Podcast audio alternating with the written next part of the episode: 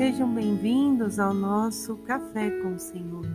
Hoje é terça-feira, 18 de abril de 2023.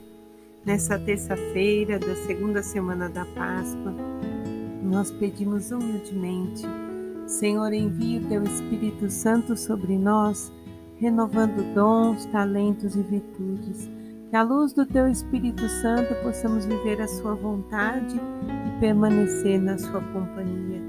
E desde já nós agradecemos, Senhor, por tudo que de Ti recebemos.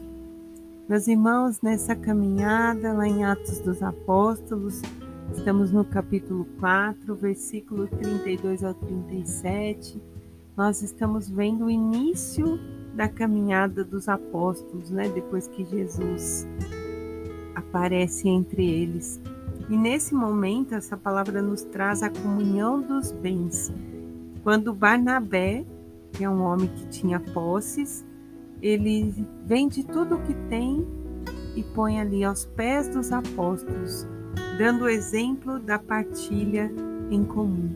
E aqui a palavra usa um termo que eu achei maravilhoso. A comunidade era um só coração e uma só alma tudo entre eles era posto em comum, e Deus fazia com que a graça fosse abundante, generosa sobre eles. Ninguém passava necessidade, pois todos se uniam e partilhavam. Que lindo, né, meus irmãos? Quando nós nos unimos, por menor que seja o nosso gesto, a gente vê que grandeza acontece. Inclusive, uma partilha no Domingo da Misericórdia, fizemos um lanche partilhado para os servos, para os padres que estavam nos ajudando. E de repente, aquela mesa estava farta, porque um leva um bolo, o outro um pão, o outro um suco. E quando se junta, se tem muito, se tem abundância. No final daquele dia, nós saímos de lá com as vasilhas cheias para as nossas casas. Pudemos partilhar com outros ainda. Que frutífero que é isso! E que pena quando nós presenciamos, muitas vezes entre irmãos, eu acho que as maiores guerras acontecem nos seios das famílias, diante de divisão de bens, né, da herança quando, ao invés de se unirem em um só coração e uma só alma, eles brigam por pequenas coisas, por valores, de coisas que vão ficar nesse tempo. Quão belo é a partilha do pão, quão belo é ver o sacerdote elevando o corpo de Cristo e partindo aquela hóstia consagrada com todos nós. Aquele gesto é o gesto que Jesus nos convida a fazer em tudo na nossa vida. Eu gosto muito quando escuto as homilias do Padre Samuel e ele diz assim: que não tem problema em se ter, mas que eu não posso ser refém daquilo que tenho. Tenho um carro, mas sou capaz de partilhar com aquele que precisa, eu coloco ele à disposição ou ele é para mim um Deus? Eu tenho uma casa, mas ela é habitada, ela se tornou um lar, ou ela é um, um recanto intocável, né? Nós precisamos fazer esse, essa análise, né, assim dizendo, do ser e do ter, e colocar tudo em bem comum. O salmista vai dizer no Salmo 92: Deus é Rei e se vestiu de majestade, de poder e esplendor. Só Ele merece nossa glória, nosso louvor, nossa adoração, meus irmãos. Muitos nesse tempo se passam como reis, mas não são. Só Deus se vestiu de esplendor. E se vestindo de esplendor, enviou seu Filho amado para que nós também fizéssemos parte com Ele. Possamos refletir sobre essa dimensão daquele que é Rei e se dá por nós. E no Evangelho de São João, no capítulo 3, versículos do 5 ao 15, um diálogo ainda entre Jesus e Nicodemos. E Jesus vai dizer a ele: Não te admires do que eu te disse, deveis nascer do alto. O vento sopra onde ele quer. A gente ouve sua voz, mas não, sabe de onde vem e nem para onde vai. Assim é todo aquele que nasceu do Espírito. Então Nicodemos questiona: como pode acontecer isso?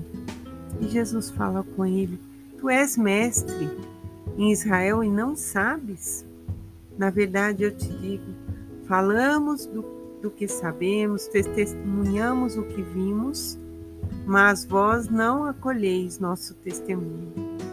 Se quando vos falo das coisas terrestres, vós não credes, quando eu vos falar da celeste, como podereis crer? Ninguém subiu ao céu, senão aquele que desceu do céu, o Filho do Homem. Assim como Moisés levantou a serpente no deserto, é necessário que o Filho do Homem seja levantado, a fim de que todo aquele que crê tenha por meio dele a vida eterna. E aí, meus irmãos, só vamos poder ter a vida eterna por meio de Jesus. Nesse diálogo fica muito claro que todos nós temos limitações. Pela nossa humanidade, não somos capazes de compreender as coisas do alto. Precisamos do Espírito Santo para alimentar a nossa fé, dar para nós entendimento, sabedoria, discernimento, aquilo que nos é necessário para podermos avançar. Só o Espírito Santo nos permite ver as coisas do alto. E Jesus diz: só vai chegar ao céu aquele que, que crer naquele que desceu do céu, enfim, quem crer nele, em Jesus. Ele veio, habitou entre nós e voltou para o céu. E ao voltar, enviou o Espírito Santo Paráclito sobre cada um de nós. Só que é necessário não só recebê-lo no nosso batismo, mas desejar estar com Ele todos os dias, a cada ressurreição, porque é exatamente isso que acontece conosco. Todos os dias vivemos novamente pela graça de Deus. E é pela graça de Deus que nós podemos fazer tudo aquilo que estamos fazendo hoje. Uma pessoa sem saúde, uma pessoa com dificuldades é, financeiras, se ela não tiver os olhos da fé, ela não consegue caminhar. E mesmo os que têm saúde, tenham dinheiro, acabam tendo uma vida vazia se os seus olhos não estiver voltado para o céu. A nossa mente e o nosso coração devem estar profundamente ligados à verdade do Evangelho. É a promessa que Jesus nos faz para os que nele creem tenham vida eterna. Não podemos viver a lógica do mundo, que é egoísta, e, e ganhar o céu. É necessário crer em tudo que Jesus viveu, nos ensinou e procurar ser aqui esse sal e essa luz, discípulos dele nos dias de hoje. Crer é viver o Evangelho. Em nome do Pai, do Filho e do Espírito Santo. Amém.